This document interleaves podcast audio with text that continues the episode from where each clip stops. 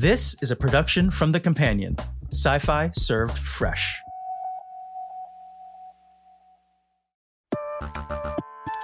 Welcome to my interview with an actor I have become great friends with since we started working together on Travelers, which you should check out if you haven't seen it yet on Netflix.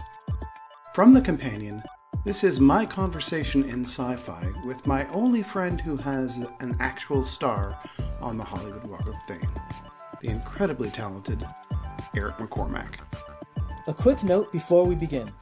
If you're a big sci fi fan, you're going to want to listen to the full conversation for members only. Trust me. And it has never been an easier time to join. Help yourself to a free trial, and if you like it, become a member.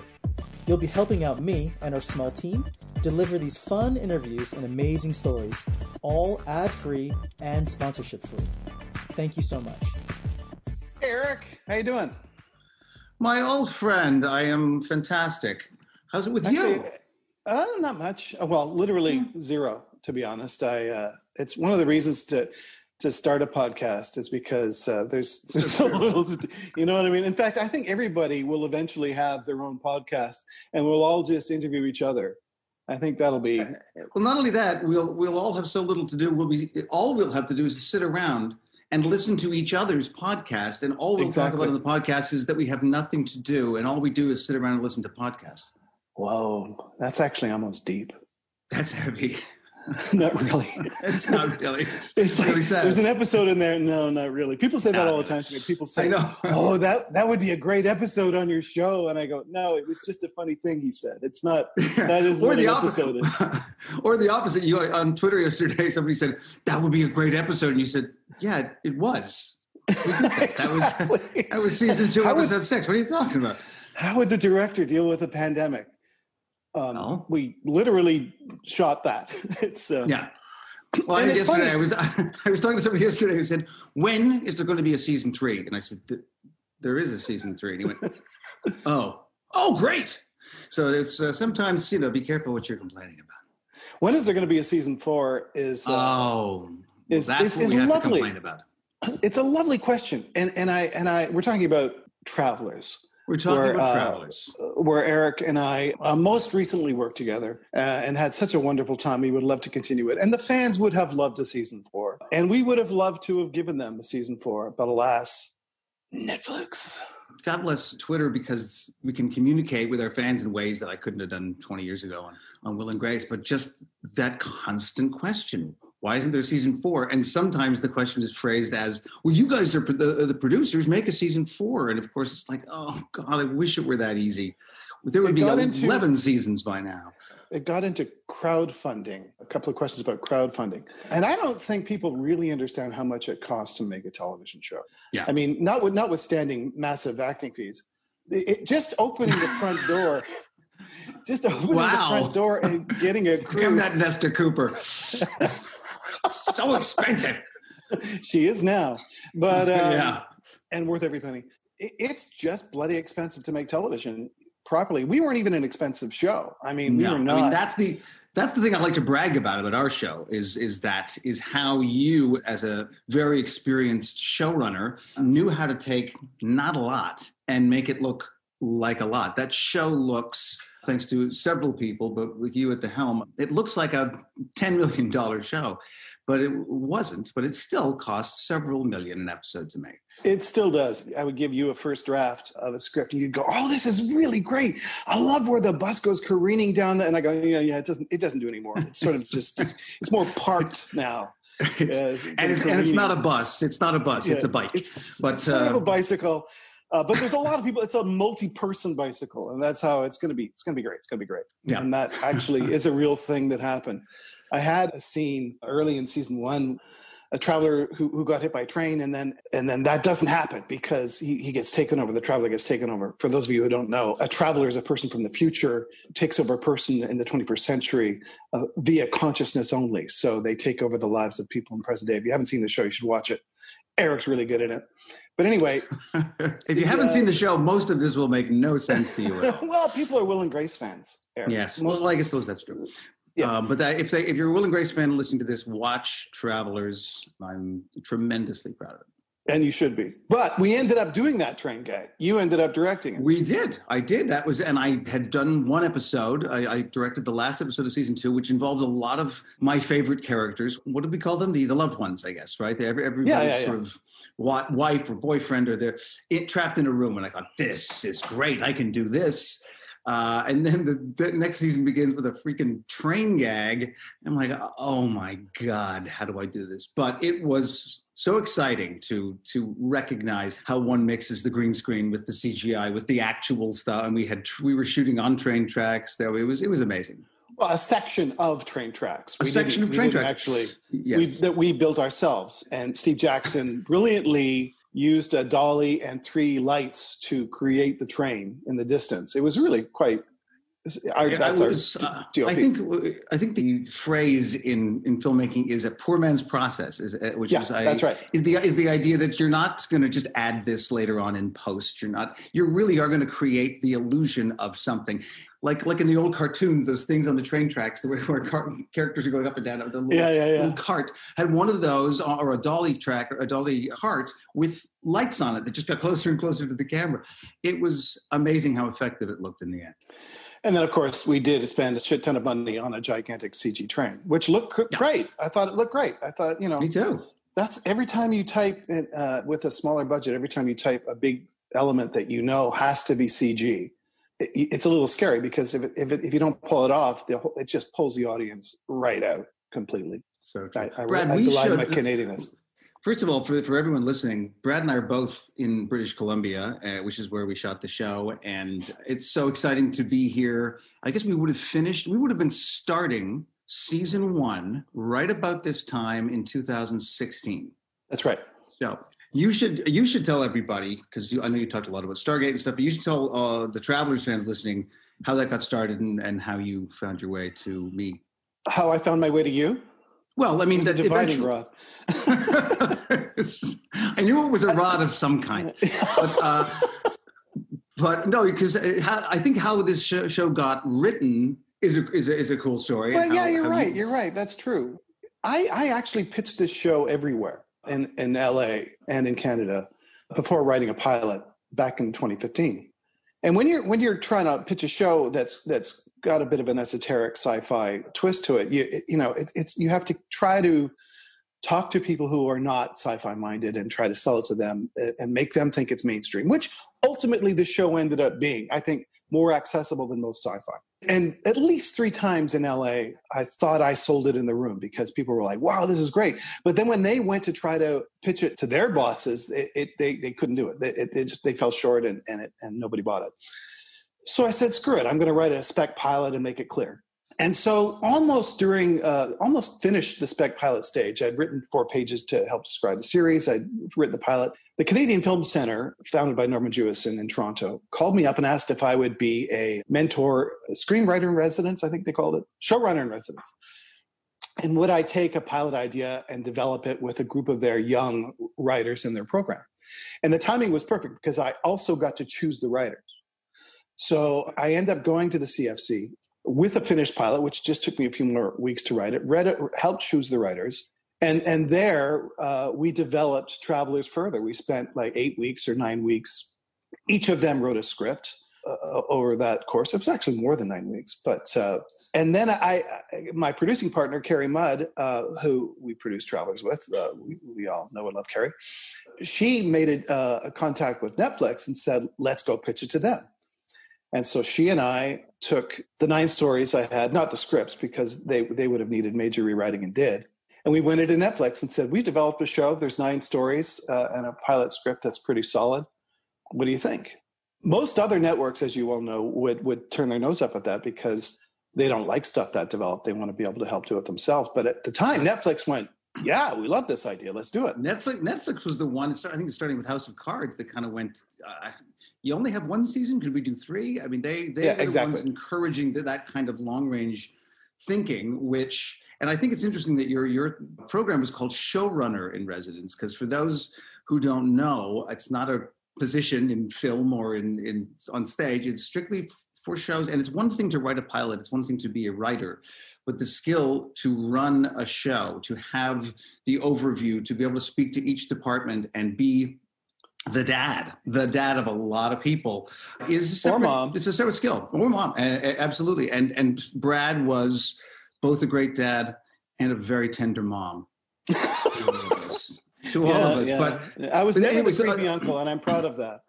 But no, and then so step two was, of course, the McLaren. Actually, it was Mackenzie in the original pilot, but then we hired somebody named Mackenzie, and so we changed the name to McLaren.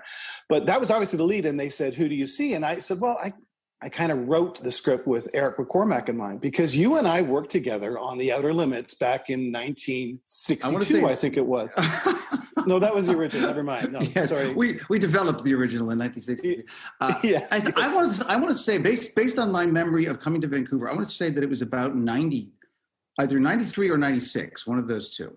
I think it was Uh, 93. um. I think It was that 93. It was early, early Outer Limits, and I was writing and producing that show. And you and I got a chance to work together on, a, on an episode called Tempest, which was, I think, a great episode and a little ambitious. I mean, we did build a spaceship It was. and gimbaled. It was it was it was me and uh, it was me and Burt Young, Young. from uh, from Rocky. Yeah. and a really great cast. And anyway, so I had worked with you and I knew you had chops and I knew you were Canadian and I wanted, I, as a proud Canadian, I wanted it to be a Canadian show. Or at least my rule is I look here first. Yeah. And Yeah. I said, What about Eric McCormack? And they said, That would be great. So I was literally on a trip with my wife and her mother in Las Vegas. And and you said, Well, why don't you come to LA? And I and I hopped on a plane from Vegas to LA. We had like coffee in your backyard. Yes. And uh and we hit it off and remembered working together on the outer limits. And I was stunned. Uh, To, to be honest, I was I was stunned that you responded so positively to the pilot script, and it, it's a good indication of your character because your character doesn't show up in the first That's twenty So- minutes. I think it was like page 35 or something, but it was Yeah, uh, it- well, it's a little deep, but it's definitely deep into the script before uh, your character shows up, and you kept reading. So a lot of lead actors would go, uh, "I'm not actually in this." So uh, this Well, the other problem. key, the, uh, the other key thing, for one thing, I did remember. I was reading it to with an eye to uh, uh, my first thought, and I'll, I'll be honest with all of the the sci-fi fans out there. It's not my first genre. It's not where I go, and so I thought, oh boy, here we go, page three. Where does the spaceship land? And it wasn't that. It was something else. It was something, and I thought this is all set now. When do we go into space? When do we go into some distant future?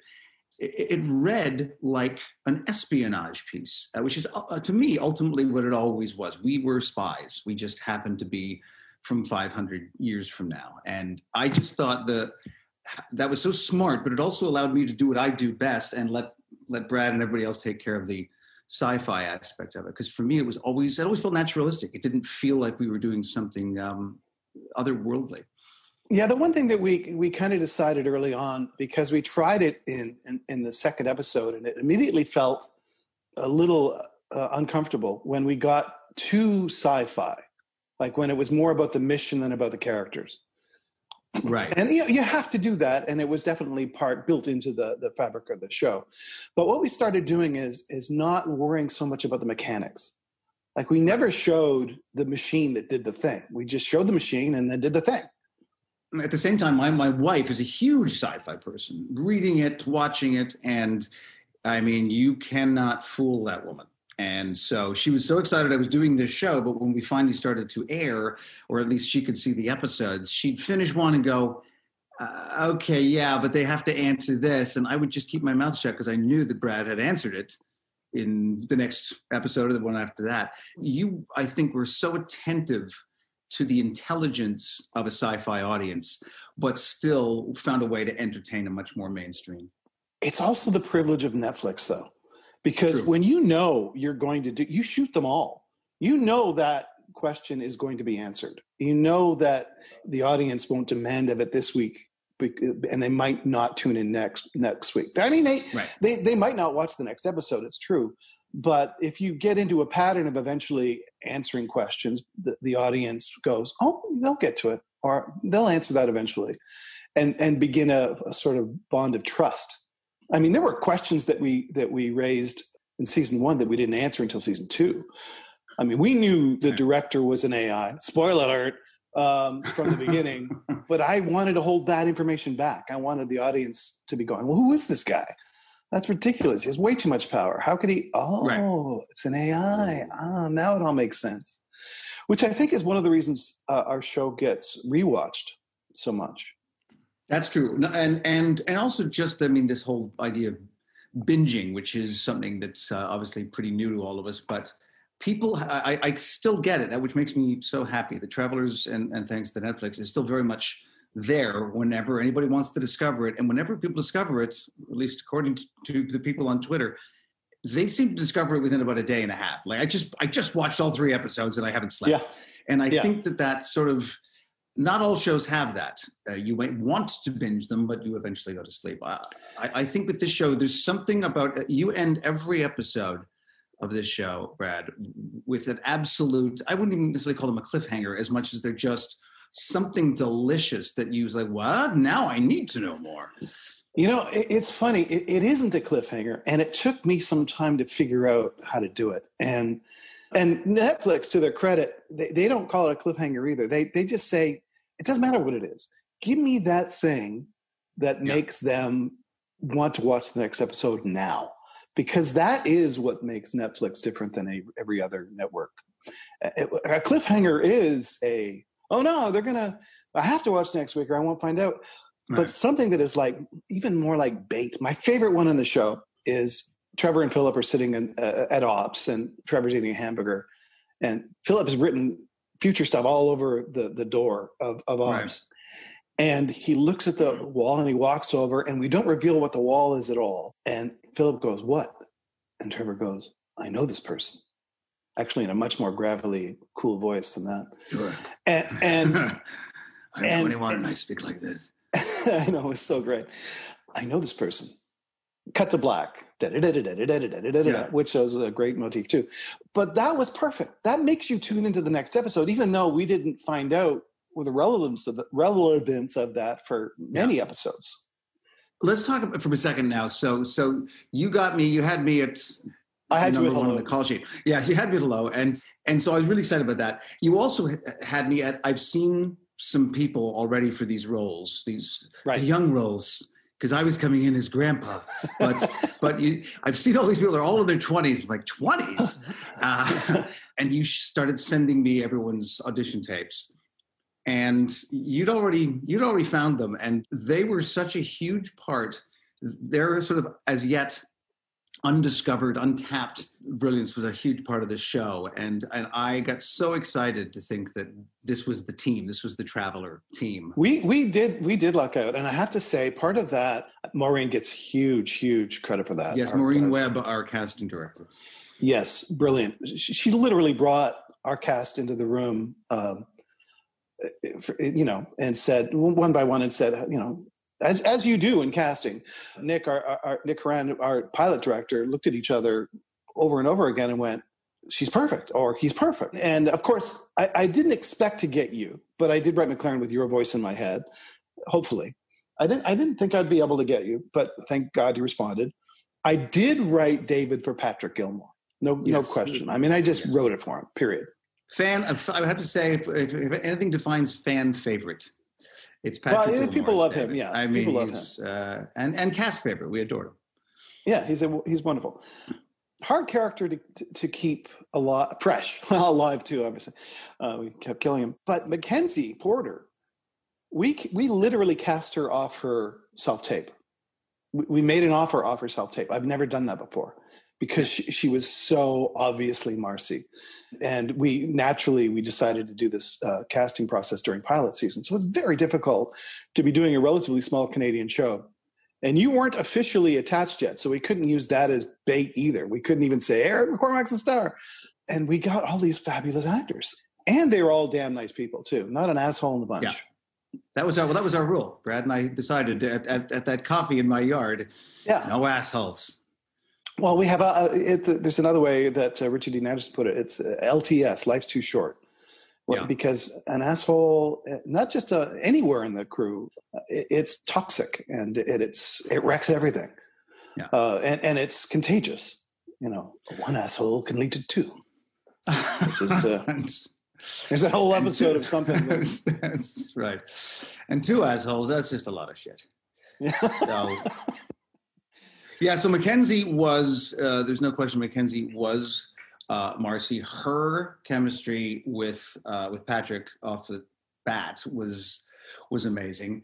And again, for those who haven't seen the show, but for for those who have too, it, it's to me always the reason I can go back to it and I can watch it again is that as it, we're watching the show often through David's eyes, his discovery of this weird behavior in Marcy, and then eventually her weird friends, one of whom works for the FBI, and but the travelers discover we, as their their own behavior as they discover the stuff they've never had, whether it be a hamburger or petting a dog or all of the things or tying a tie. or tying a tie. That was another thing you did. I love that. That's right. That was not in the script. I was. I mean, that my favorite thing. Um, Leah Cairns as my wife was uh, also brilliant casting. The idea that, as we all get the feeling once in a while, that our spouse is acting weird today. Why? You know, it could be that they're just in a bad mood, or it could be that they're from the future. And uh, the idea that I suddenly had to do things that I wasn't. Tra- I was trained to do a lot of stuff 500 years from now, but nobody ever told me how to tie a tie. And just There weren't any scene- neckties. there were no neckties. And I'd like to think that eventually the necktie will disappear with with the coming centuries because it's just dumb. But the idea of me trying to do that with her staring at me in the in the bathroom mirror, that to me is the fun stuff. People always say, "What was the most fun thing of Travelers?" And sometimes it was the big set pieces, like the scene at the barn at the end of season one is probably my favorite day. Of, Directed by Amanda. Tapping and, and the great Amanda uh, Tapping. I mean, that was that was one day shoot. That whole that whole exchange. Yeah, And and, and- all the travelers together and uh, all the stuff that mattered. But it was the little things. It was the little things uh, with Leah. It was the little things with Arnold Pinnock at, as my partner at the FBI. Those little moments where you go, this guy's all, all of them, all five of the travelers are still kind of winging it because they know big stuff, but it's the little stuff that they still have to keep catching up on. Well, and, and- and the whole premise of the show really was was that it was born out of the idea of, of social media surviving deep into the future and people thinking people putting themselves out there in social media and it isn't really who they are you know what i mean it isn't it isn't Yeah. uh, Well, you that's know, the- that the is per- true. That was that was the central conceit of the show, wasn't it? Is the idea Yeah. that it was after suddenly it was after the internet, it was after social media that suddenly all, all of this was possible. It had to be set at a time where you could go back to a time that could be precisely accurately calculated. You can't just, and we say this in episode 11, you can't go back and, and kill Hitler because, you know, who, who knows if that clock on the wall was accurate and, um, Yes, you have to land And- in and the you have to be right ex- moment. yeah, and time and place. But Marcy, Marcy's uh, social media account was fake. It was made up by David. Right, which was one of the more, more brilliant things, and, and the, probably my favorite thing in the pilot was this concept that people were landing in the right body, but they didn't have all the information, and that's what made uh, Reilly's character so interesting with the heroin addiction. All that stuff was so Yeah, his parents never put in the funeral notice that that uh, he died from a from a heroin overdose. Why would they? right. Uh, if they were the kind of people who wouldn't do that. So the director made that mistake. And and McLaren's baggage, most of your baggage, was the fact that you had, were in a, a relationship that was well over ten years old. Of course, you were going to get discovered. I mean, you know, it's it, having been in long term marriages, both of us. If I if I got taken over by an alien, I'm sure my wife would figure it out in a couple months. Slowly but surely. Wait a minute, he's I- I- doing thought- laundry. well, that is actually kind of one of the funnier things. It, Yeah. One of the tells in after episode six of season one, uh, season six or seven, episode six or seven, is that uh, Grant is better at sex than he was before. that's that's one. Of, that's how she tells. That's how she knows. She tells her mother he's cheating. He's shitty because he didn't do that one before. Exactly. He, he never gave me a number four and a number six at the same time. I don't even Uh, know what that means. So I'm, you know, I was, I'm just glad that you know this has opened up a world for you because I know that, and this is this is a side note. Uh, Eric and I grew up in Scarborough, Ontario, Canada, together, about six or eight blocks away from each other, two years apart. I'm older, obviously, but Yes. but when I was when I was a kid, I dreamed. I, I read science fiction. I absorbed science fiction. It was my thing, and I, I dreamed of being an actor too. You never dreamed in a million years of being a science fiction actor. You wanted to be an actor, obviously, and good on you. But you never imagined doing this shit. No, and when and when I you know I was I was very much theater and and I was five years in, in Shakespeare and other theaters across the country. Uh, and when I first got into television, you didn't question what it was. It was a cop show. It was I was a lawyer, uh, and the episode of The Outer Limits was okay. I'm I'm this, literally a spaceman for this episode. But in general, I was not not a Star Trek guy. I was not even really a Star Wars guy. I know, I know. I have to be careful when I say that because people get very upset. but um, I was the what guy. do you at mean? 14 It's one or the other. You have to choose. you have to choose. I was the guy at 14 when everybody else was going to see Star Wars for the 11th time that summer. I was going back to see Annie Hall.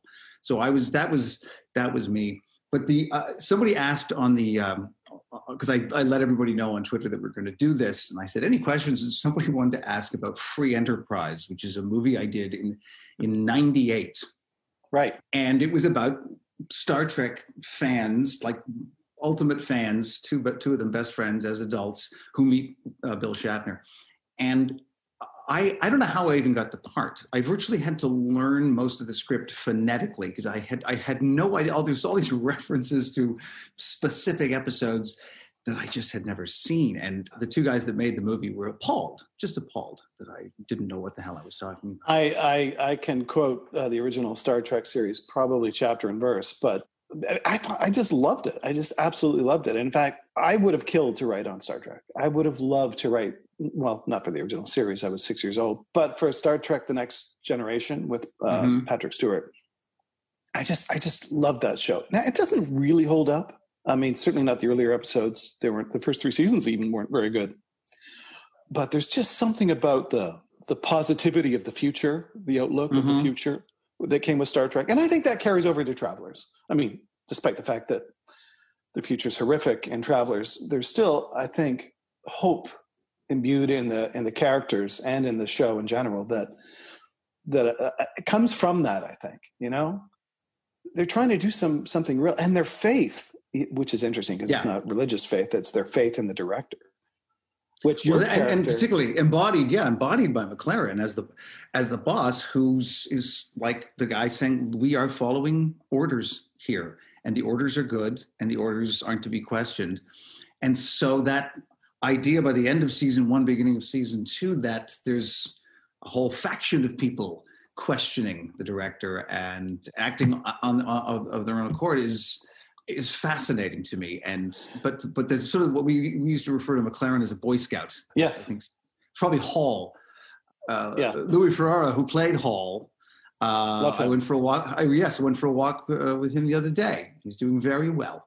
But uh, he, I think he was the one that's that called McLaren a Boy Scout, and uh, yeah, and it was true. That's and it, and it was that spirit because I think that's Brad's spirit too. For those that are listening, Brad is he put a lot of himself in David, but I think he also you also put a lot of yourself in McLaren in the idea of of just believing and having having faith in your own plan and in your own heart. I'm I'm I'm not really as nice as either of those characters, but I can type them, so it must be in there somewhere. I had a question based on something that you were talking about, Mm. and then he blew smoke up my ass, and I got all aflutter. yeah, it was about it was about the future, and it was about about how I I, I love the the hope that comes with characters like uh, like Ted Lasso. You know, have you, have you seen Ted Lasso yet? Yeah. Oh, it's one of my, it's my favorite thing of the year, probably. Oh my Um, God. It's just he he, you know, it's like shitty, shitty things are happening and he's still optimistic all the way to the end. And I it's there's just something to it that that I can't let go of and must write. And and, and that's why, you know, fans kept saying, we want to see the future. We could and that was actually one of the questions posed on Twitter.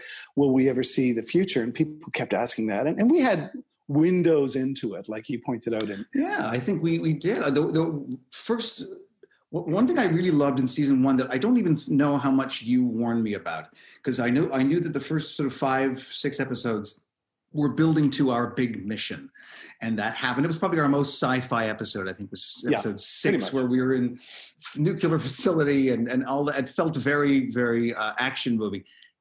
and then we started the next episode. One of my favorite moments of reading one of the Traveler scripts, because it's, it's one of my favorite moments as an actor in general on a series, is that you might know a little, but you don't know a lot until the script arrives and you go, huh? What? I say, what? Naked? And, and, and say everything's a surprise. and episode seven was this kind of uh, what we call Protocol Five. It was like, uh, oh, I guess, what if that's our only mission? What if we're just stuck here in the past and our main job is just to play these roles for the rest of our lives and uh, i just thought that was the most interesting thing to most interesting left turn to take in in season one of of an otherwise very sci-fi show. What a great show. I hope you enjoyed this free 30 minute version of brad's interview with eric.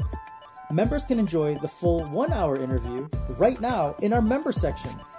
From The Companion, this is Brad Wright's podcast, Conversations in Sci-Fi. If you want to listen to the full episode, listen to previous interviews, read hundreds of in-depth articles from our writers and showrunners like Brad, all on a weekly basis, then you can get all of that and more by becoming a member today. Just click the link below, and for a limited time, you can sign up to The Companion with a one-month free trial, and you'll get 50% off yearly memberships. Thanks for listening.